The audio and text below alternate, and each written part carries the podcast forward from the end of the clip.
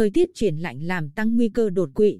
Diễn ra đột ngột, không có triệu chứng báo trước, nhưng cảm giác mệt đau đầu là dấu hiệu nguy cơ bác sĩ khuyến cáo cần lưu ý.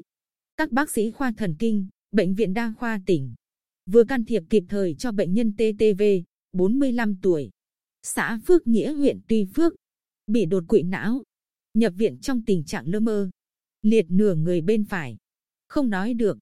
Bệnh nhân được nhập viện ở giờ thứ hai của đột quỵ. Kiểm tra CT scanner sọ não không ghi nhận xuất huyết não và tổn thương nhồi máu não. Bác sĩ tiến hành làm tiêu sợi huyết đường tĩnh mạch. Chụp CT cận nơ mạch máu não cho thấy có hình ảnh tác động mạch cảnh trong bên trái. Bệnh nhân được can thiệp lấy huyết khối trong 45 phút, phục hồi nhanh chóng và gần như hoàn toàn. Bác sĩ chuyên khoa 2 Nguyễn Văn Trung, phụ trách khoa thần kinh, cho hay đột quỵ do tắc cấp động mạch cảnh trong luôn làm cho các bác sĩ đột quỵ và bác sĩ can thiệp mạch mệt mỏi. Bệnh nhân đến muộn, não thương tổn lan rộng và phù não nặng, dù cấp cứu nhanh, truyền thuốc, can thiệp lấy huyết khối tái thông mạch máu tốt, chưa chắc đã cứu được bệnh nhân. Bệnh nhân đến sớm, thương tổn não chưa lan rộng thì cơ hội cho bệnh nhân khá cao. Hiện mỗi ngày, khoa thần kinh, bệnh viện đa khoa tỉnh tiếp nhận điều trị khoảng 65 bệnh nhân, phần lớn là đột quỵ do xuất huyết não, tăng 20% so với ngày thường. Từ tháng 10 đến đầu tháng 12, lượng bệnh nhân tại khoa tăng mạnh, với khoảng 700 bệnh nhân đột quỵ, nhiều trường hợp đến từ tỉnh lân cận như Gia Lai, Phú Yên. Thời tiết chuyển lạnh khiến lượng bệnh nhân đột quỵ tăng lên, đa số là xuất huyết não.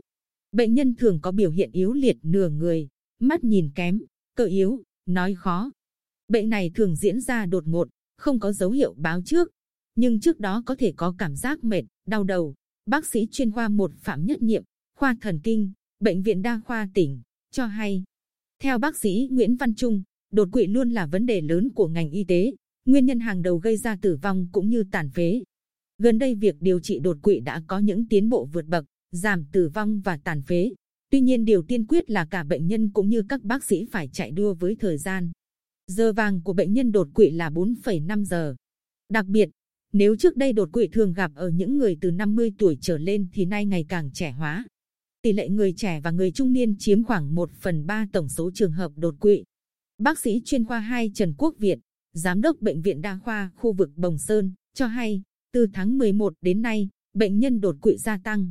Trước đây, bệnh xảy ra nhiều nhất ở người từ 60 đến 70 tuổi, thì giờ từ 45 đến 55 tuổi. Không ít trường hợp vào viện muộn, bệnh nặng, làm mất đi cơ hội vàng để phục hồi và để lại hệ lụy đáng tiếc về sức khỏe. Khoa thần kinh, bệnh viện đa khoa tỉnh cũng vừa tiếp nhận nam thanh niên 28 tuổi bị đột quỵ chuyển đến từ cơ sở y tế tuyến dưới. Trường hợp trẻ nhất bị đột quỵ được ghi nhận đến nay là dưới 20 tuổi.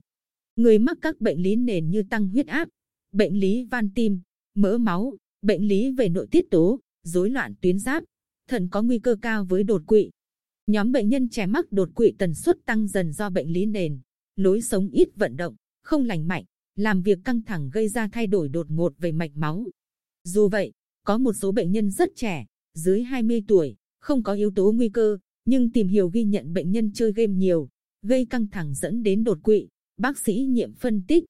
Bác sĩ cũng khuyến cáo, để phát hiện sớm, điều trị kịp thời, tránh những biến chứng đáng tiếc, cần căn cứ vào một số dấu hiệu nhận biết như đột ngột có cảm giác tê hay yếu liệt ở mặt, tay hoặc chân. Các triệu chứng thường xảy ra ở một bên của cơ thể, nửa người, đột ngột nói khó, mắt sụp một bên, đau đầu, chóng mặt. Nếu bất cứ ai có biểu hiện bất cứ triệu chứng nào như trên, thậm chí không rõ ràng, ngay lập tức đến bệnh viện có thể để điều trị trong giờ vàng cứu não.